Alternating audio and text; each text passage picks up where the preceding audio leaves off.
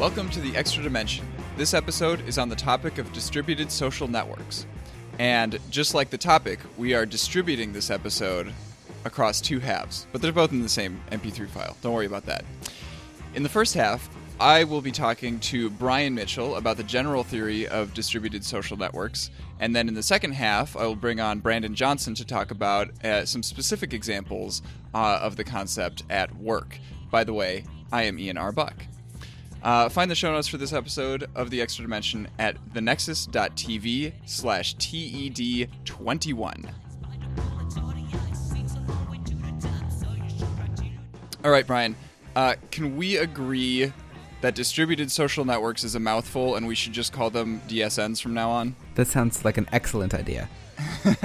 All right. So, DSNs, what the heck does this mean? And why is it different? What makes it different than a regular social network that we usually think of? Well, a, a DSN is a system where the the I guess the servers that store all of the information are not on one location. So think of something like Facebook. Facebook owns mm-hmm. all of the the space and the physical space and the and the um, the ways they're all connected that stores everything that makes up Facebook. Now something Yeah, and and even though technically Facebook has lots and lots of different servers in different parts of the world, they still own every single one of them. Yep, it acts as, as one central repository. Mm-hmm. So a, a DSN is where there's a system where there are these servers run by different organizations and users can interact with each other across different servers. Yep. So another way you can think about it is it's kind of like an email in a way, which is another distributed messaging system. You have your email hosted on Gmail or Yahoo or your work's email or a school email address, and they or are heck your your own SMTP server if you want to set it up. Yes, definitely. Well, there are trust issues there, which we can uh, discuss at some point. Um, but yeah, so you have these servers just talking over a protocol that, and then everyone just kind of happily says, "All right, do some verification," and then you are allowed to talk to different servers. It's you know, and it's kind of similar like, um, like Skype. Well, at one point Skype or FaceTime, you're you're talking the peer to peer versus going through one central place. You can have, um, or I guess IRC is a good a good source because you might. Well, no, that's connected through a server. Email is a good example. It's yeah, it's really tough to come up with uh, examples of this because most of the modern internet, most of the services that we're used to interacting with these days are centralized services, right? Um, as an entire industry, uh, podcasting is you know decentralized, right? Um, whereas like video on YouTube is centralized. So um, so that would be that would be a not a not a communication like one to one communication example, but a a publication example of, of a distributed system right there. Yeah, and um, I think when what you and Brandon are going to talk about in the the second half is um, Mastodon as an example, and mm-hmm. um, that kind of works where you have you know a central server that you are on, but those servers can all talk interact with each other. So you're you're not di- directly connecting to other peers necessarily. Where something like BitTorrent, you are you are um, going directly to that person. You're not passing all of your information through a central tracker or something. And yep. so um, it's it's a little more cent- it's centralized distribution, not quite peer to peer. Right. Yep. Yep. Um, and some people might have heard of social media aggregators, um, and that's definitely different than a DSN um, because social media aggregators just help you to manage like multiple accounts from multiple different social media platforms. Um, I imagine that you would use this if you worked at uh, you know a larger company and you man and, and you're in charge of uh, you know cross posting things and yeah doing doing branded stuff. Um, yep, yep. All right, so what are some pros and cons of using a DSN versus using a centralized system? Well, um, yeah, uh, in yeah. theory, it helps bring controls back to the users rather than a single um, a single organization that owns the entire experience. Um, so you can have some some choice. You can say I want. You can choose to use one provider versus another if there's some unique features on those um, locations. Um, mm-hmm. and it's yeah, and and you can choose them based on like what their user uh, agreements are, right? You know, because if I want to use Facebook, I have no choice but to, uh, you know, accept the terms of service that they have on there.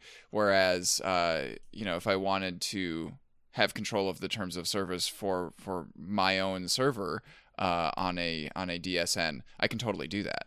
Yeah. So say one one uh, DSN has a or one server of a DSN has crazy good analytics and and you know you need to track your users to do that so you can see all these metrics and another one might be like you know we don't store anything you just you do what you want we're just providing this for you there's mm-hmm. we're not tracking anything and so that lets people kind of decide on what they want yep um it's also a really interesting system from like a, a political uh, organization standpoint because it's a lot harder for like oppressive regimes to block access uh, or for them to track everybody who is using a DSN.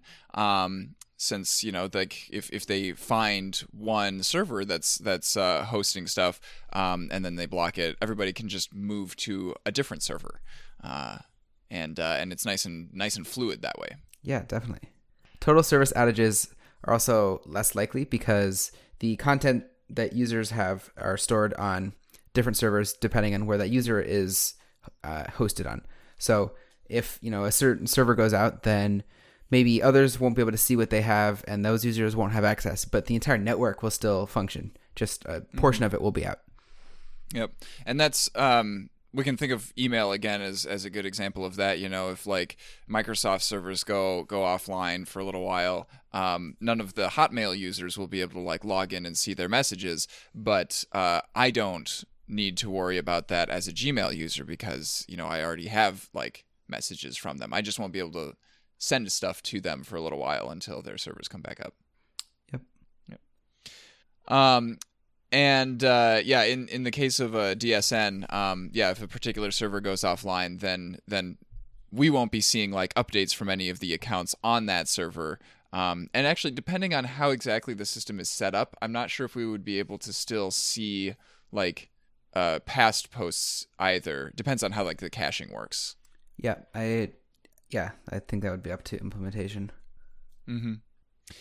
Uh, all right, let's talk about some cons of DSNs then. Um, so it's an it's a possibly more confusing system for a user to uh, to deal with, right? Because um, if you want to like e- even just from from the get go, if you want to sign up for Twitter, you know where to go. Twitter, twitter.com.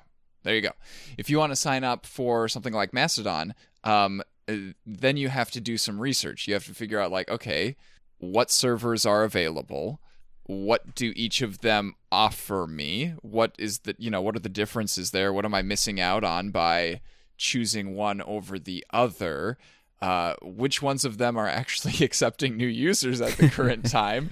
Um, yeah um, and then you know even, one, even once you're using it you have to kind of wrap your head around the fact that the the full global community is not quite a global community because not all servers are necessarily communicating with all of the other servers and so you're not sure um, how much of the full the full conversation you're getting. Yeah. Yeah and because it's distributed and you don't have a central uh, place for kind of all knowledge and your verification spot. Um, some features are more infeasible, so things like verified accounts, where you have someone who said, "Yep, you're good. You get it. You get your blue check." That's not really possible in something like this, mm-hmm. unless there's a agreed upon a, an agreed upon protocol that um, everyone has to implement in order to do this. And then each, I think each thing when you don't have to be trusted, and so it becomes much more difficult when you have so many players involved. Right. Now there are some uh, workarounds like uh, friend of the show, Max Fierke, has a a uh, emoji or check a checkbox character in his username, so he's he's totally verified. Yeah, checks out. I, I think that's one of my favorite like little in jokes on on Mastodon right now is uh, that you know new users come in and they're like, oh man, this person's verified, and it's like, no, uh, no, buddy, they're not. but if everyone is verified, is anyone verified?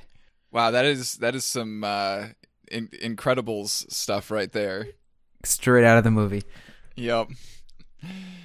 Um, I'm also wondering if adding new features to a distributed social network would be more difficult than a centralized one because like if if the developer of the protocol adds some new stuff do we have to wait for each admin to update their server to match you know um is is there is there a requirement for all servers to update within a certain amount of time? How would you enforce that kind of thing? I you know it's uh it has a potential to be a mess. Yeah, it has the you know the out of the right out of the gate has the same difficulties that any social network might have, where you have clients that might be out of date. So you know the old versions of the Twitter app may know or may not work with Twitter, but so eventually they have to have a cutoff. But yeah, when you have so many players involved and so many dependencies all over the place, it becomes mm-hmm. difficult to add new features and enforce changes and deprecations and things.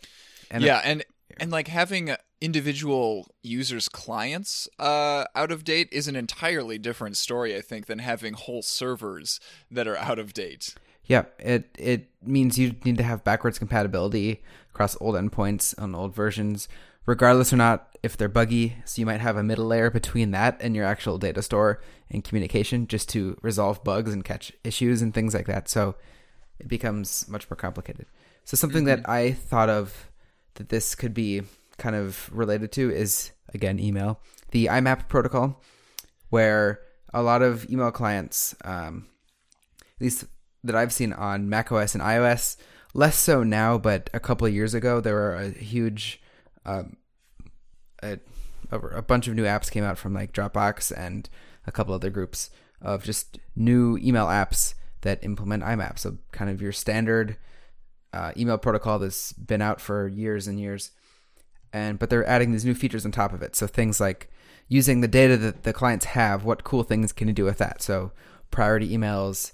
Um, before the before the show, you were mentioning things like um, adding tracking information for packages or uh, seeing there's a flight in your email. So we're going to add an event that you have a flight at this time. Things like that mm-hmm. that can enhance the experience, but doesn't break or change the underlying protocol at all. And that can be a way for each of these um, um, nodes on the DSN to distinguish themselves and try to get new users and push for change and enhancements overall. Yeah, which is really cool. Um, but at the same time, adds to the trouble of like it being confusing for for users because uh you know trying to explain to my parents like why I might have a different set of features than them be, because they're on a different server than me um would be pretty tough I think yeah, I'm curious how how much these will be catching on. My my hunch is not much, just in the developer circle or tech yeah. circle.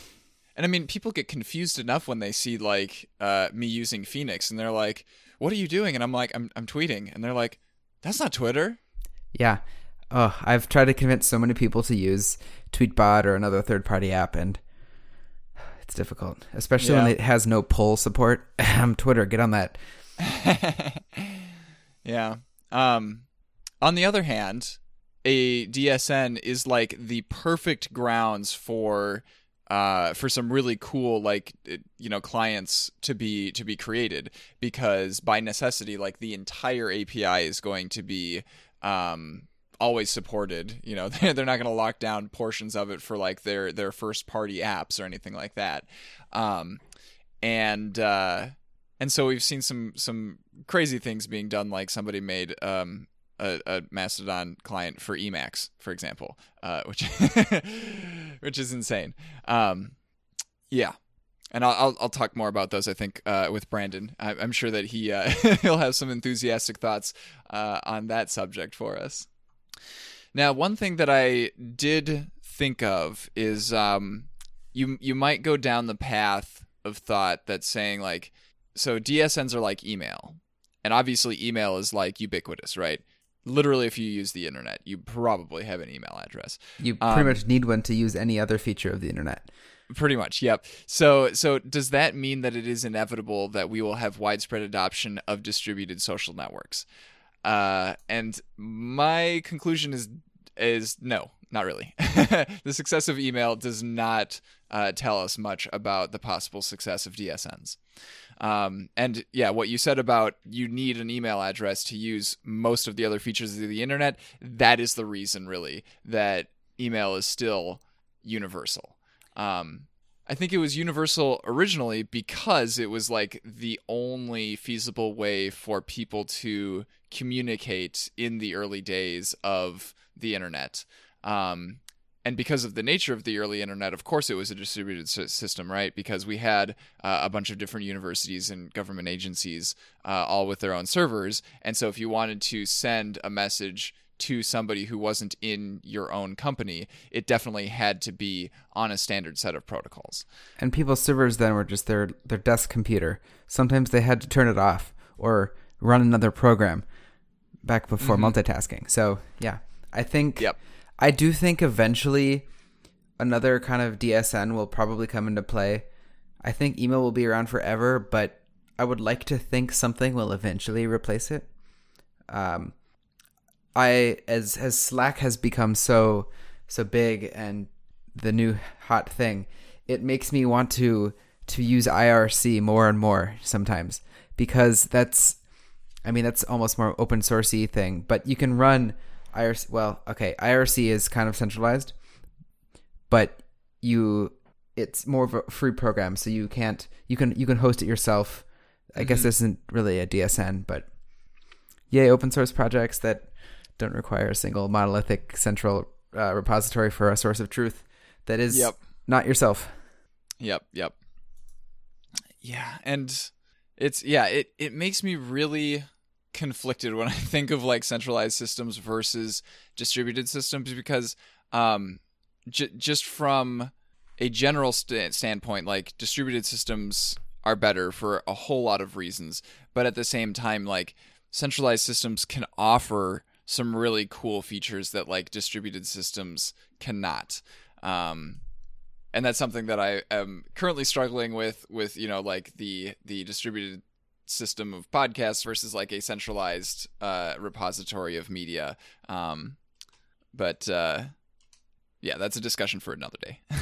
yes, there are definitely trade offs for both, and I think for for users or for people who don't care so much and they just want it to work and be easy, a centralized system is um, both easier, also more profitable for that company who's running it. Mm-hmm. Mm-hmm. Yeah, but less likely to be as aggressive about uh, having the the best interests of the users in mind. Yes, correct. Yeah.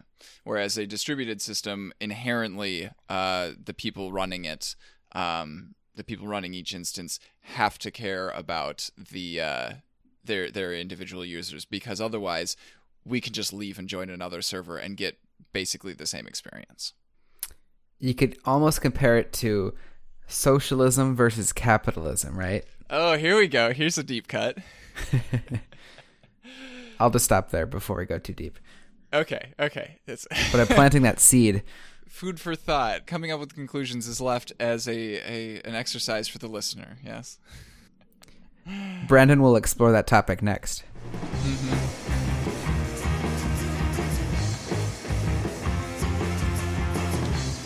All right, so now that we've gotten a good groundwork uh, laid for our understanding of distributed social networks, here is Brandon Johnson to talk to us about a few specific examples of distributed social networks out in the wild. Yeah, for sure. So the one that we're probably here, uh, that the three of us probably have the most experience with, is a relatively recent entrant uh, onto the scene called Mastodon. Uh, it's named for the little, like, what you might think of as a, a fur, uh, woolly mammoth.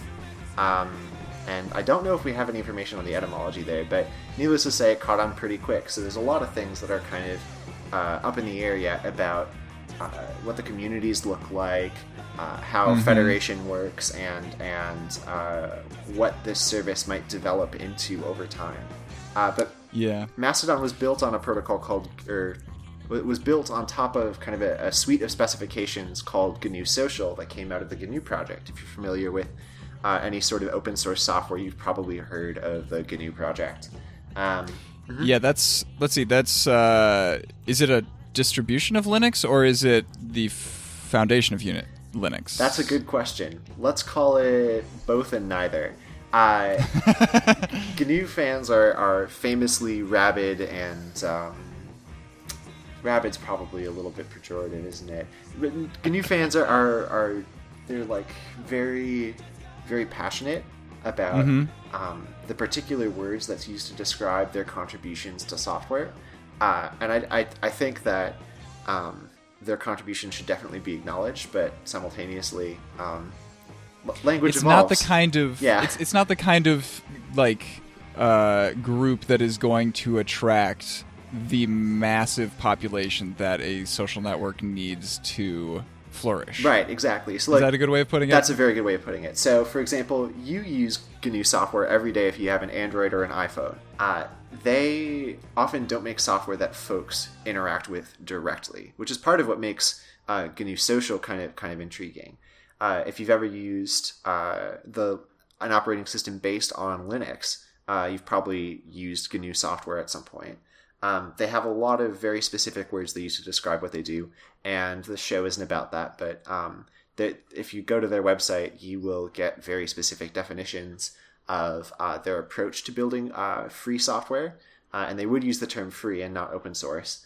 Uh, and, and, also their contributions to what you might know as the Linux kernel, but they would likely correct you and say that it's the GNU Linux kernel. Um, so, needless to say, uh, as, as you can imagine, with all those very particular and almost pedantic sounding uh, kind of ways that one needs to talk about GNU, GNU work, the GNU Foundation's work, um, it, it, can be often a little bit um, hairy when when individuals, uh, particularly folks who don't necessarily um, who don't necessarily want or need to know all those specifics of of what it, of what free software means, um, uh, or, or, these very par- particular descriptions of of how to interact with free software.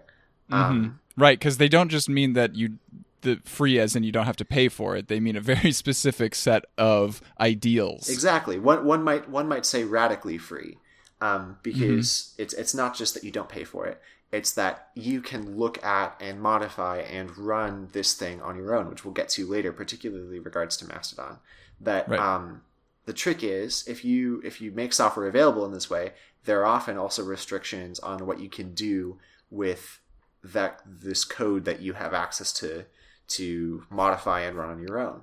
Uh, often it means that you have to then make any of your modifications also available to the public and also uh, available free of charge to uh, to modify and reuse and, and run on your own. Now mm-hmm. you can also still make money off of that software. You just have to um, you just have to kind of abide by the terms of that license. So you have to uh, still make the source code available and still make the source code available at no charge, uh, if I recall correctly. Uh, you are just selling a packaged product then instead of instead of selling the source code. Um, right. So it's it's definitely a very political uh, and philosophical approach to building software. But that also, you know, while I've kind of been perhaps leaning a little bit on the negative side of these, there's some negative aspects of it. There are also a lot of positive aspects that we see come through with Mastodon in particular. The first has got to be its focus on privacy and addressing uh, harassment that's otherwise pre- prevalent on um, what what uh, folks on Mastodon might refer to as the bird site. Yeah, and and the bird site is very important for mast for understanding Mastodon because Mastodon is very much built to be a replacement for Twitter. Yeah, definitely a reaction to uh, Twitter as well. So, mm-hmm. uh, you know, the first characteristic has got to be that increased character limit. Uh, right? Like, thank goodness. I I still find myself writing tweets though because I've been writing tweets for so long. Actually, I just realized now that I've been on Twitter for almost ten years to the day uh, today, but um, I, I I'm so used to writing in 140 character snippets that like mm-hmm. I I often don't use the full 500 characters. Um, mm-hmm. Sometimes I do, and that's awesome, but uh, other times I don't. Uh, and and I get uh, occasionally lampooned for such things on the network. Um, but oh, one more thing before before we dive deeper into into Mastodon, back to GNU Social. Um, yeah. As I mentioned, the the GNU project doesn't necessarily um, often make software that uh, non-programmers interact with on a on a frequent basis so that they decided to launch their own social network is kind of intriguing and i think it did definitely stay uh, gnu social did stay among folks who were uh, who were already familiar with uh, with the GNU project. Uh, that that's at least that's at least what I've seen. Um, but simultaneously, some other communities have also fo- uh, followed up here. But what GNU Social really provided to Mastodon and to others is this like uh, protocol suite, like this this this definition of things that can be used for different instances of some some sort of social network to interoperate. Mm-hmm. So okay, so yeah, so GNU Social was both a particular social network, mm-hmm. but also the underlying tools that allowed that social network to operate can be taken and used to build other federated systems that do not directly interact with GNU social servers. Exactly. Is that correct? Exactly. They can interoperate too, which is interesting um, because they're all using the same protocols to communicate. It's definitely not out of the question for them to interoperate. It just so happens that um, there are some GNU social instances, um, and there are multiple GNU social instances. It's not just GNU social, uh, the the main one. Um, mm-hmm.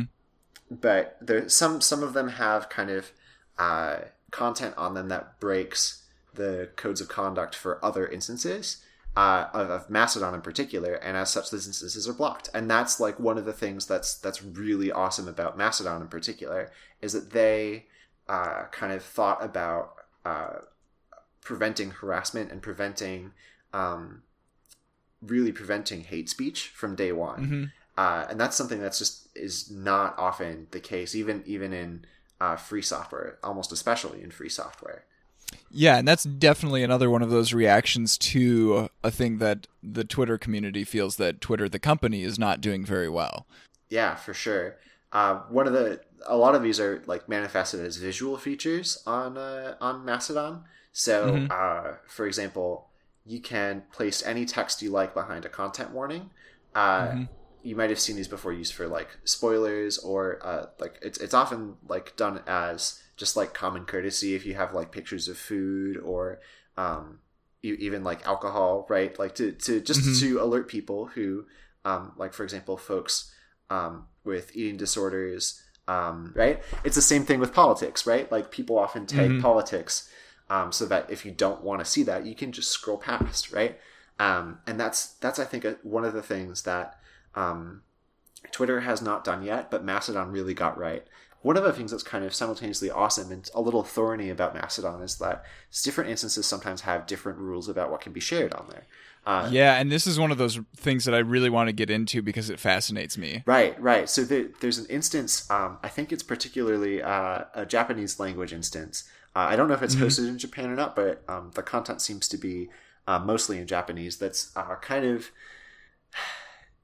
that other instances in the English language uh, or in like Western regions have kind of been having some difficulty with because that that instance yeah. had been particularly posting content that's um, without getting too deep into the details not really considered acceptable um, you know that depicts some kind of nasty stuff um, or uh, just just like things yeah, are not I think I remember. Work. Yeah, it's it's. Yeah, gross. I think I remember seeing the. I, I, think I was actually watching the feed go by as um the creator of Mastodon, Eugen. Yeah. Um, um, was was like posting about what he was going to do, uh, on his own instance. Um, you know, to to in reaction to that the the Japanese language instance that we're talking about. Yeah. Um and yeah, I think it was mostly uh, they were talking about loli yeah content being on there, right? Yeah, yeah,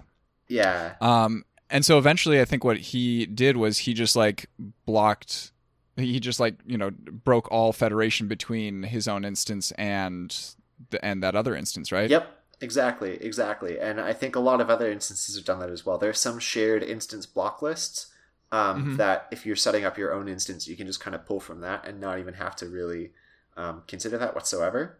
But the trick is, um, oftentimes when you run an instance, um, it, it's not a thing that should be uh, undertaken lightly because oftentimes people expect certain things of their instance admins. Now, now people like you and I who who are talking about like the like reasons why people like un- that are like examining reasons why people might start their own instance or how simple it is to get one set up or relatively simple speaking uh, speaking in comparison to like setting up your own Twitter, right? Which you can't do. You'd have to right. you'd have to literally write it all from scratch. Um, mm-hmm. Like it seems like it's the there's definitely a situation where you could have somebody who sets up an instance because they're looking for a project or something fun to do and i think that should be encouraged but simultaneously too if once you open registrations up to other people other people might see see their instance admin, and I think ought to see their instance admin as like somebody who has enormous power, right, over what goes on over that yeah. instance, and yep. a responsibility to do right by the people who are using the instance and do right by other people in the federation. Um, and I think that's something that's tricky because that, you know, at that point you're kind of conferring really kind of heavy stuff onto a person who might, you know, I mean, you know, there are people who might not school. be equipped for it. Yeah, there are people in high yeah. school who are launching instances. Um, right.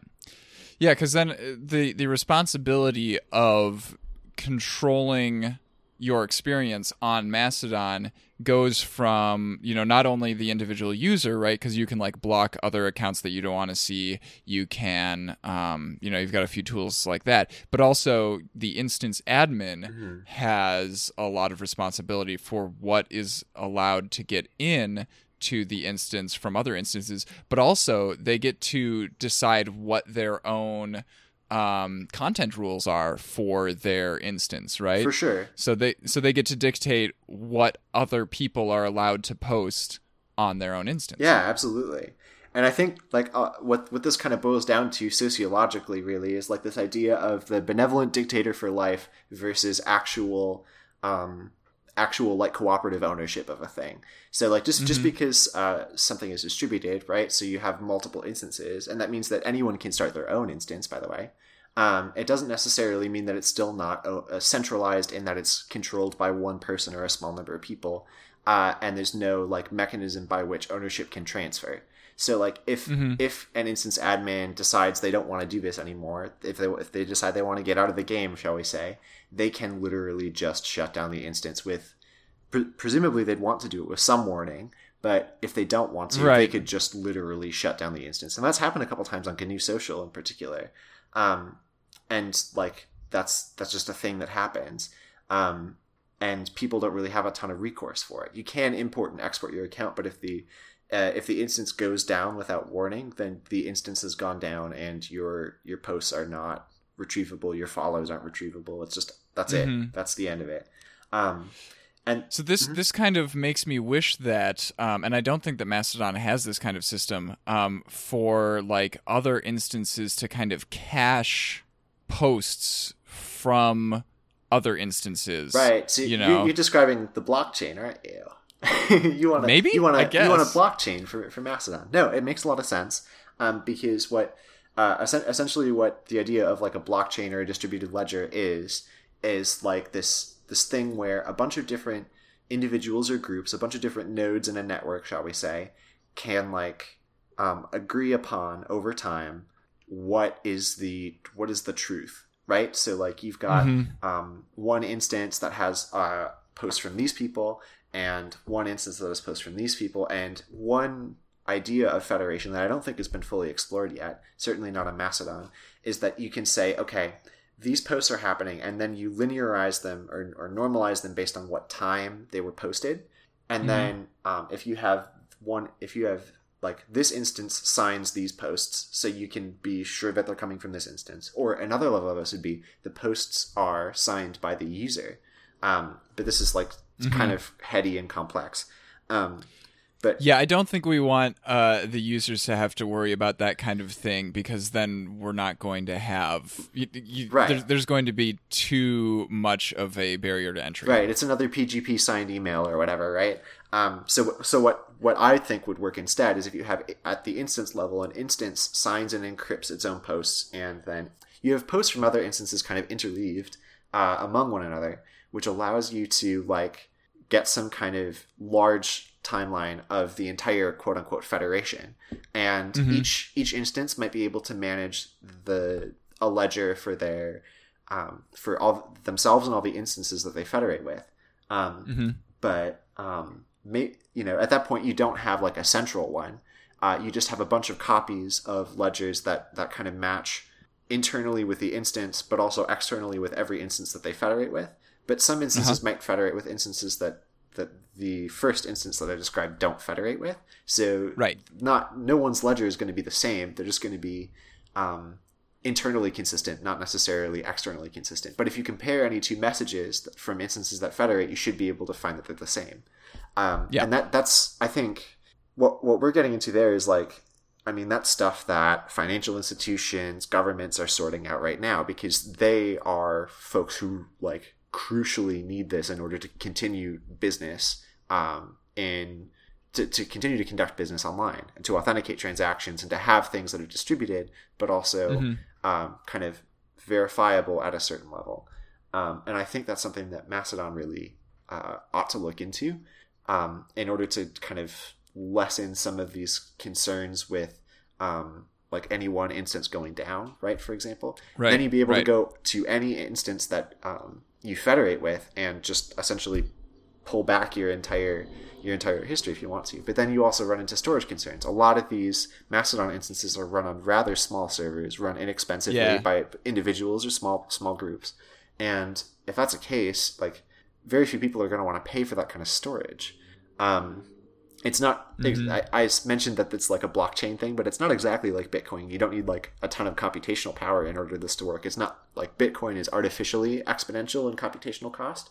Um, right but like blockchains don't need to be that way but over time it is like increasing monotonically how much how much costs how much it costs to continue to store all that data um, mm-hmm. but like it's it's not that doesn't necessarily mean that it's going to be good enough right it's like any individual might not be willing to to foot that bill. Right. Yeah. Because I remember when we first started talking about Mastodon, and I was you know figuring out like, okay, so I want to I want to go and join Mastodon, but the you know the Mastodon.social, yep. which is the flagship instance, wasn't uh, accepting new registrations at the time because you know that that was like in the middle of the uh, yeah the big surge. I feel like in part um, that might have been by design too, because so much of a distributed social network is basically saying there is no flagship, right? Certainly because right, that's the yeah. one that's run by Eugen, and like if he probably pretty quickly wanted folks to find other instances because if you have everyone mm-hmm. everyone mm-hmm. on one instance, then it's no longer distributed. But continue. Yeah. Um, but yeah, so I remember asking you, uh, like, does it matter which instance I choose? And you were you were just like, no, not really. Um, but uh, several weeks out now, I realize that actually it kind of does because um, whoever is running your instance is going to determine a lot of different things from what you're going to see you know who what other instances you're allowed to interact with but also like uh, the kinds of assurances that I have mm-hmm. that the instance is going to continue, you know, that they're that they actually have skin in the game, right? Um, I have I have no idea who the admin is of, of Mastodon.cloud. So oh, uh, I, that's right because you're you're on Mastodon.cloud. Um, mm-hmm. I feel like I know the I feel like I know the admin for that one. I don't. Uh... I I suspect they're in France. Oh, there seems gotcha. to be a lot of French stuff going on on my instance. Gotcha. I'll take a look. Um, they usually have like an about Yes, I have gone to the about, and their their um account name for the admin is just the admin. Oh, right. I think I follow them. Uh, the admin at mastodon.cloud. Oh yeah, sure enough, I do follow them. Um, yes, French and English. So my my instance is also French, I believe. Um, mm-hmm. .xyz is also French. Um, there are a couple of other folks who run Mastodon instances that I believe are also French or, or Europe based. Uh, Eugen himself is is I think in Germany? Question mark? Yes, he is. Yep. Okay. Yep. Yes, got that one right. Um, um, mm-hmm. Assuming that the person whose Patreon page is, is linked to from the mastodon.cloud slash about page, um, his name is Valentin Ovard. Ah, that's an if I'm, awesome name. If I'm pronouncing my French awfully. No, that's awesome. That's awesome. Ah, yeah, so good. And like that's another component to this too that's really interesting is because a lot of these folks need to really like socialize throughout the instance. That yeah, this is cool, but there's one person who's who's keeping the lights on. Uh, so mm-hmm. I give both to my instance admins, two of my instance admins, one person who is not on any of my instances. Um, Uh, but just because I know that this person is an admin and is super awesome, and I want to support their work. And actually, that, that this this goes into kind of the sustainability of Mastodon as well. Mm-hmm. Is um, you know there there is like when they first set it up, one of the core tenets was we don't want to have a system that is supported by ads. Right. Um, and so, yeah, the the creator of the whole system, uh, he has a Patreon. Um, he also obviously like runs an instance, mm-hmm. so he has a he like people on his own instance uh, are encouraged to to um, contribute to that to to help run that server. Um, but each and every single one of the uh, instance creators, they can also have their own Patreons because obviously um, yeah, they have server infrastructure that that requires money to to keep running. Right. Um, right. Absolutely. And it's like and and and for the most part, like I haven't heard of any Mastodon instances that have advertising on there, but I I it's technically possible. Yeah. I. There's no reason you couldn't do that. For sure. There are uh, some companies that actually run their own Mastodon instances, and it's not for advertising purposes. It's so that people at their company can mm-hmm. access Mastodon. Like that's it. Mm-hmm. And I feel like there you go. I feel like that's the perspective that folks need to have. Really, I don't. I don't necessarily think that every office should have a Mastodon instance, but I think that um, I think that there's real benefit for companies that want to understand what this network is all about. One of the things that I'm hoping will happen at some point, because I know a lot of folks from the operations world, from like the network ops world, are watching this. Um, I'm hoping that a company like DigitalOcean uh, or I don't know, maybe even Rackspace oh. would like kick in and be like, you know, we we know why this is a thing, and we don't really want anything returned for this, but we want to support the development of this thing because we get distributed systems, uh, and we want we want this to be a thing, right? Mm-hmm. Um, mm-hmm. I think that's something. You know, I think a whoever whoever does do that, should they do that, I would I would be a customer of that company or continue to be a customer of that company for a very long time. And I think a lot of other people would too. Um, or even like provide free hosting for Mastodon instances.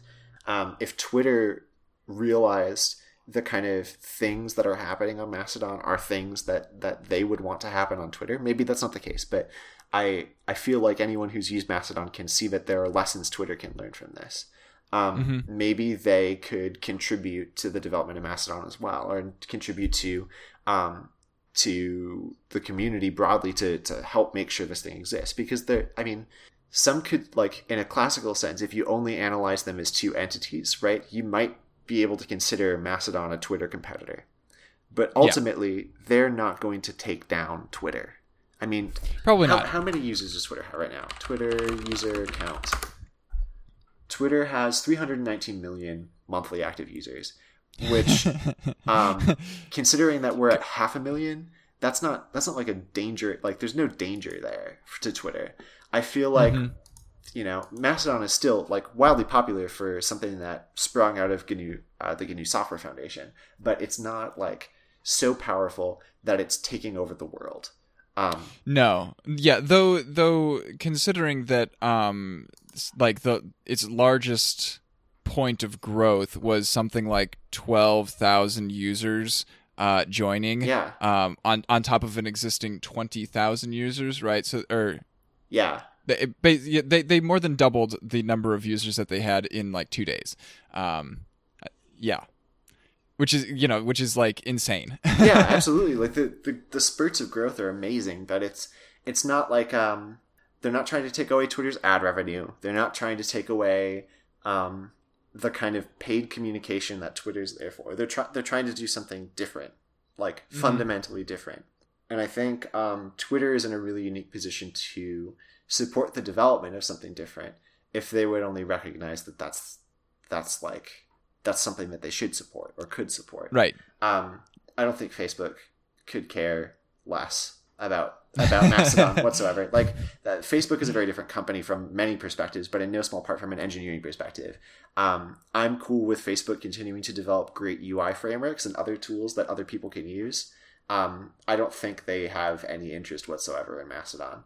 Um, just like I, I don't imagine that they have interest in um, really any other kind of startup social network. I don't think they really cared about Ello when everyone wrote the think pieces about Ello. I don't think they really cared about Peach when people wrote the think pieces about Peach. I wrote think pieces about both of these things, admittedly, uh, and both of them fizzled out in a couple weeks. Mastodon doesn't. Please tell me I can find those. on... Oh yeah, I do remember actually You reading those. Probably yeah. already read them, and also those are on that um, that uh, VPS that I uh, unceremoniously uh, sent to the fires of hell. Um, however, I do still have I do still have copies. Should you wish to read them, I just haven't bothered setting that up again on my new instance yet. Right. Yeah, it probably it probably would have been a good idea to save those, but mm. I see. I I tend to be of, of the opinion that um, it is oftentimes the opinions that I don't write down that I wish I had saved, and the ones that I do write down are the ones often that are less are less worth saving. Um, but that's a, that's a story for a different episode. So actually, um, the fact that your blog is no longer online uh, kind of speaks to the some of some of the the tensions, the the pros and cons between a centralized system and a decentralized system. For sure. Um, because like you know, people people so often tell you like, oh yeah, if you're if you're setting up, um, you know, a blog or a podcast or something like that, you got to make sure that you own like the whole stack, that you own the server space and everything, Sure. that you're not relying on something like, um, you know, SoundCloud or whatever for hosting, or you know, because like if that platform goes away, then all of your content goes away, and if you're not paying attention anymore, you know, if this is like an old archived um, show. Uh, then, then you know nobody's going to be able to find your stuff anymore. Right. Um, on the other hand, if you yourself decide that you don't feel like keeping the site online, it just goes away, right? Oh, yeah. Whereas like where, whereas if I have like an old YouTube channel that I put up long long ago, it's not taking any effort on my part. It's not, you know, I'm not paying any hosting or anything like that. sure. Um so um it's yeah, it's hard to say which which model has more longevity in terms of like the old content um sticking around. Oh, totally. You know, and staying archived. absolutely, absolutely. See, so I, uh, I'm kind of an outlier in that I hold myself in very low esteem, and I hold my thoughts in rather low Oh, esteem. Brandon. So I, well, you know, it's it's di- it's different from having low self esteem. It's it's um, I just when I when I look at um when I look at my blog posts in particular, one of them I did for a class assignment at the U. And I was like, you know what? I'm cool with this. I'm I'm cool if I just keep this for myself from now on, right? Hmm. Um, and uh, and I looked at the you know the GA results and I looked at how how dead that blog was and I'm like you know what I'm gonna figure out something else to do with this and I'm totally cool with that. Anyhow, so back to instances. Um, so I, I guess really what this all comes down to is like um, the, the thing about Mastodon that's that's interesting is more more than anything that it can be set up by anyone and it can be maintained by anyone. It doesn't necessarily you don't have to be beholden to any particular individual or any particular instance to to manage your content. Now, s uh, a lot of people tend to think too that this this has um, some some interesting kind of um, sociological economic effects almost right i mean not economic in terms of money but economic in terms of like um, economic systems right? So like when you when you trust your uh, your instance admin to have like certain thing certain certain responsibilities right? They can they're human and they can fall short right? They might have a different perspective than you do. They might have different expectations than you do on a certain Right. thing. And the the nature of the system is such that you can move to a different instance if you don't if you don't like that.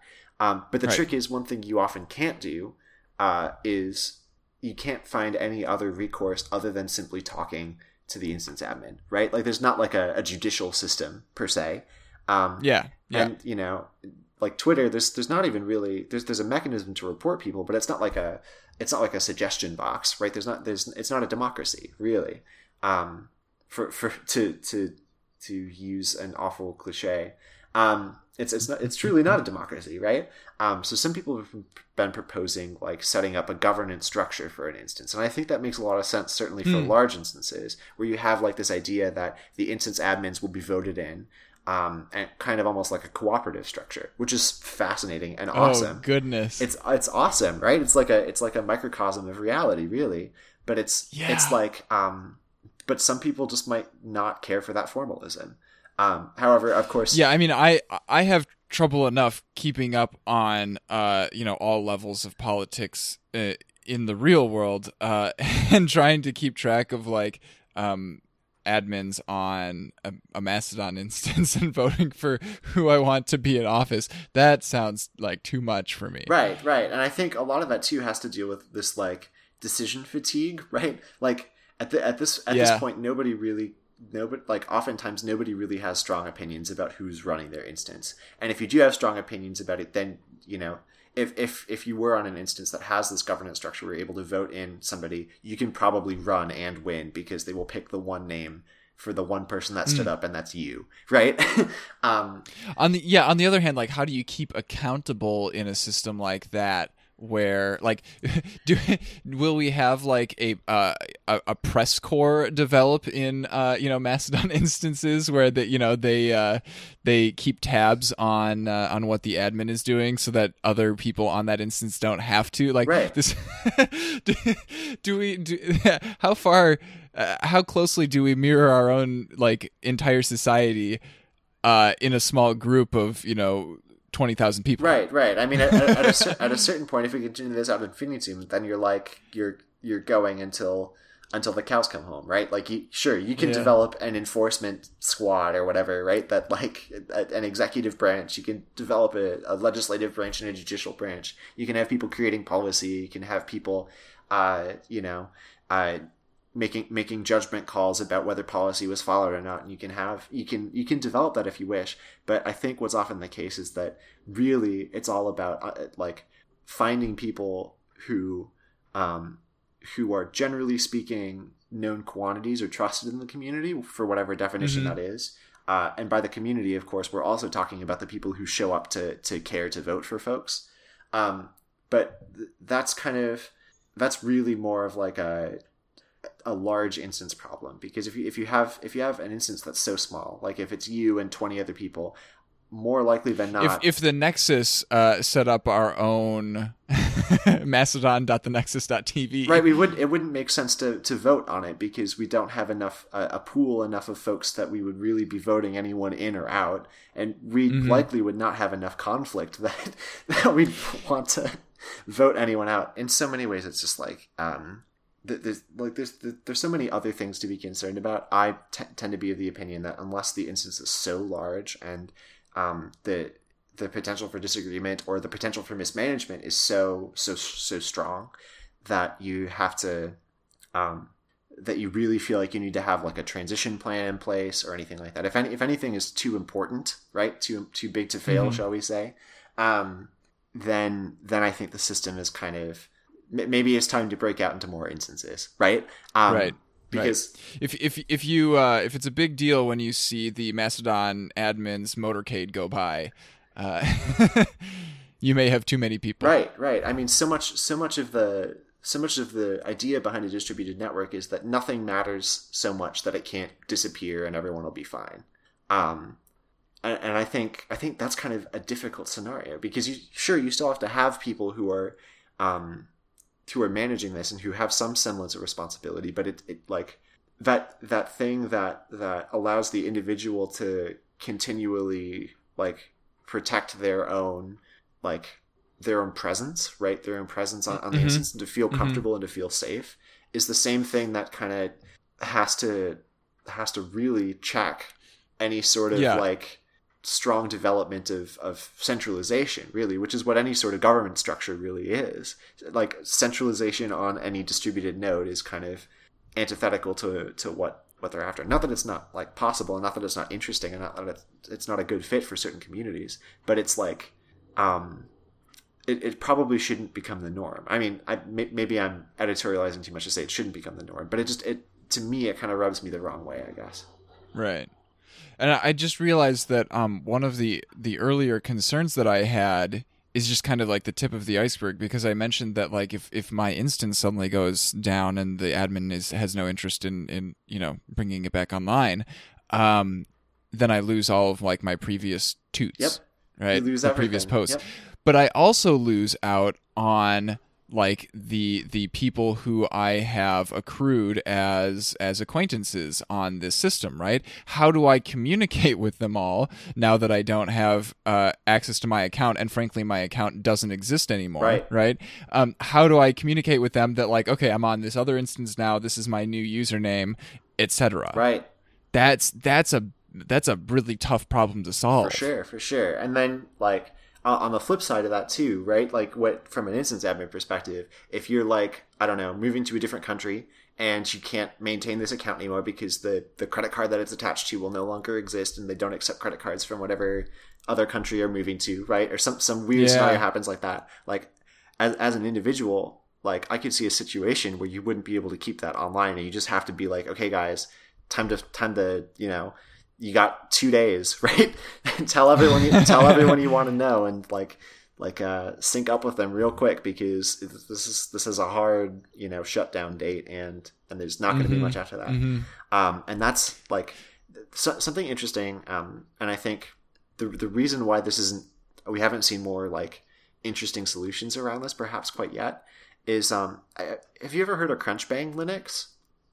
No. Uh, so it, it, it was a Linux distribution a couple of years ago uh, that was created by a single person who um, is is from the UK, just an, just an individual, and he essentially wrapped the Debian Linux distribution eh, with a bunch of tools that he found helpful, a bunch of kind of customizations um, that kind of Mhm. gave a little bit better out of the box experience than just running Debian on your own.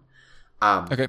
So it was, it was pretty heavily customized, but I really liked it for the longest time. And at a certain point, he was like, you know, um, I can't really I can't really be maintaining this in the same way that I used to anymore. So I'm just going to kind of leave the mirrors up for a little while, and if somebody else wants to take this on, um, I'll leave it up for as long as I can. But you know, I have to give it a hard end date, and it's going to be in, you know, we'll, we'll, we'll say it.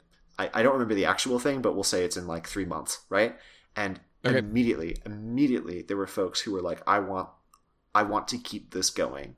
So they took, they cloned the the the mirrors uh, that that he had set up, and they they took uh, as much of the source code as they could down, and I, I believe all of it, and um, gave it a new kind of organizational structure that um, was pretty simple, but it's still it's still like centered around three or four maintainers, and Mhm. they were able to kind of keep it going under a new name. Um, I think it's called Bunsen OS now. Let me see. Uh, yes, that's it. Bunsen Labs Linux, and it still looks remarkably similar to, um, remarkably similar to the one that I remember using like five or six years ago. Yeah. And I think we've seen this kind of thing happen a few times surrounding the death of a project. Um, and not all of them are like uh, open source projects sure. either. Like, you know, um, obviously, you know, CyanogenMod uh, went away fairly recently. Lineage, uh, you know, the community moved over there um, to, to this new new venture. Um, but even like closed source things like when Google Reader Mm-hmm. uh, was shut down, there were like a bunch of different um, companies that kind of popped up saying like, "Hey, we're making an RSS reader. Please, like, feel free to export all of your uh, all of your existing feeds and just stick them in here." Right. Um, and actually, I think some of them even let you just like log in with your Google account and automatically transfer them over. Oh, for sure. Um, and uh, and I think one in particular was like recreating the back end Mhm. um, system that Google Reader had. That's awesome. Um, yeah, yeah, just yeah. I mean, if if something is is uh, important enough to people, uh, yeah, I think they'll they'll find a way to keep it going. Right, right. I think one of the things that this doesn't solve, and I think one of the things that um, free software often doesn't necessarily have an answer for, is like how what what what is the impact here at the margins, right? If there's something that's really important to a small number of people, um, but those people might not have the the the tools or equipment or time or or or like currency or, or capital, shall we say, to to Mm-hmm. to recreate or continue that like how, how do we make sure that the systems that are built serve those folks as well. And I- Right. you know that's a tricky problem that i think society societally we don't have um, necessarily a good answer for. But i think it's something still that can be kept in mind. Um, you know o- oftentimes what happens with with some things you know like visibility is often uh, for, for this stuff is kind of limited to just whatever you are watching or whatever whatever a large number of people are watching. Um, so it's probably going to be the case that there are a lot of like situations where where instances might fail, um, or instances in this scenario, or, or, in other scenarios like it might fail, and um, the like the the system might lose some users as a result, and those folks won't like come back, and that'll be that. Um, mm-hmm. But I yeah I don't know. It's it's a, it's a difficult problem to solve, but it's one that's that's kind of pervasive uh, along all sorts of open source software. So I guess uh, that's that's kind of the the end of that particular sociological thread for me. Um, but I guess there's there's definitely still some more, some more things to discuss. Um, I think one of the interesting things about this is like all the media attention it generated, um, mm-hmm. right? Because um, a, a, in a lot of situations, um, like tech press and uh, marketing press are often really keen to jump on things that they might see as like the next big thing, the next Twitter, the next uh, Snapchat, the next Facebook. Um, and it's kind of interesting because a lot of a lot of these weren't really a lot of these weren't really like positive, right? I mean, so uh, the the creator of Mastodon, uh, Eugen, who we've mentioned a couple times, had like an introductory mm-hmm. post um, as did a couple of other folks from the community, just created posts.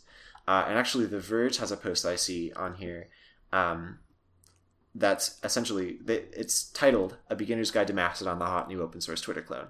Uh, yeah, it's essentially um, fr- from like a from the perspective of somebody who's not looking at the technical side of things so much. Um, a lot of these are super fascinating essentially a lot of those posts are often like oh this thing's going to die and nobody's going to use it and you know it's never going to take down twitter i don't i don't think many places have the mis have the conception uh, the concept in their mind that this is going to take down twitter i don't think it will but i think it is something that provides a new thing almost in addition to twitter that um, mm-hmm. otherwise folks wouldn't really have access to or wouldn't really be able to try out. And i think that's that's the thing that's interesting about it. I don't really like i, I talk about this almost like it's conceptual art uh, and maybe it is but I don't, I don't feel like it i feel like it's a little more than that too. I feel like there's a community that can continue to thrive here but i think um, the way that it's being talked about in the tech press and in the popular press um, really reflects this. There are a couple there are a couple posts here and there that were kind of like oh you know this thing's going to evaporate but i think um, the majority of it kind of sees the the value in it and sees the the potential for longevity, not because it'll take down Twitter, but because it doesn't need to take down Twitter. Yeah, and even like mm, I get so exhausted with you know thinking about like uh, how many different social networks there are out for there sure. and how many different people use all of these different places and if you know if you want to see all of the content from all of them. So many of them are like completely closed systems mm-hmm. where you can only interact with them if you are currently signed in and using their app, right?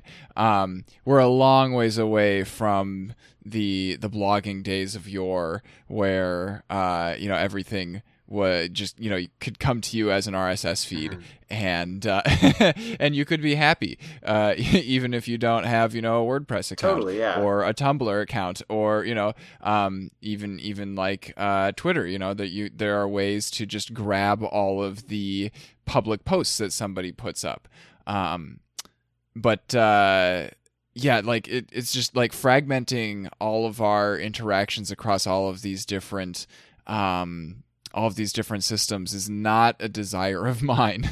No, for sure. That's for sure. For sure. And, you know, admit, admittedly, I often check uh, Twitter, Snapchat, both of my Mastodon instances, and occasionally Facebook. Um, mm-hmm.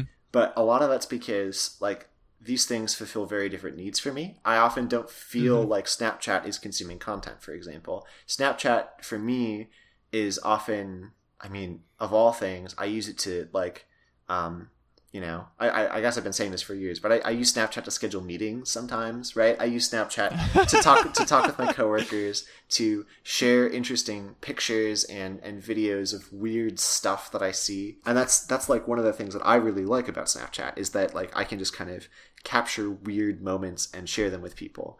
Um, because i feel like that's almost the content. And you know paradoxically that's almost the content i want to save more than like my my particular weird one-off blog post that I wrote for class at one point, right? Mm-hmm. I, I want to save mm-hmm. this weird stuff that I don't necessarily know the value of right now, um, but that it might at some point bring back the same memories for me that you got from looking at like old school projects and stuff. Um, right. Like I just looked through. Ironically, you did that on a system on a platform that's designed uh, to expire where... things. Yeah. yep. Yep. yeah. Um. I know. I never said it was logical. Um. But yeah. So, so, that that's like one of the things I get, get out of Snapchat. I also out of Mastodon. I've noticed that there's a lot of folks that I would have never interacted with on Twitter. Um, mm-hmm. And I think that's that community on Mastodon, particularly on Mastodon at XYZ, also on cybre.space. Um, they're both really unique communities, and I'm really, really excited to see how they develop over time, if they develop over time, or even if nothing else, is to keep in touch with the folks that I have met so far in the like three weeks that I've been on this thing. And uh, so, like, I guess the the differing utility of these things, and like, I guess for me, it might be more pronounced for me than it is for other people. But like, really, my RSS feed is Twitter. My um, like one to one communication mechanism, or even like one to many, is mostly Snapchat Mastodon is also kind of conversational, but definitely many to many and not one to many. Mm-hmm. Um, and then Facebook, I don't even know what you call Facebook. Facebook is a, a thing I maintain. a presence that you have. Yeah, exactly. Uh, I, I, I know it makes it sound like such drudgery, right? It's really not that much work, but but yeah, if you made it this far into the uh, episode, I congratulate you. Um, thanks for sticking around with us. Um, there's there, yeah, there was a lot to unpack here uh, for sure for this um, for this because this is a subject that most people have never ever like had to think about before. Um, and uh, I, certainly I hadn't really thought of it uh, until Mastodon became a thing. Um, but yeah, if you uh, if you have thoughts on the subject, um, if you want to give us feedback, feel free uh, to do so at um, the Nexus at gmail.com or hit us up, uh, ironically, on Twitter at, at the Nexus TV. Um, wait, did I say the Nexus at gmail.com? It is the Nexus the TV, Nexus at, TV at gmail. At gmail.com, yes. Yeah. Um, Brandon and I are both on Mastodon. Um, is true. I am Ian Arbuck at mastodon.cloud. And I'm Brandon at mastodon.xyz. That's my public account. And you can find me on Mastodon at Brian Mitch L at mastodon.cloud.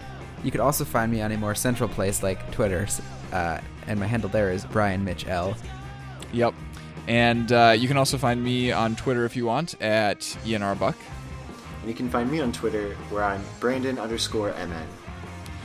See you around. Adios. Have a good one.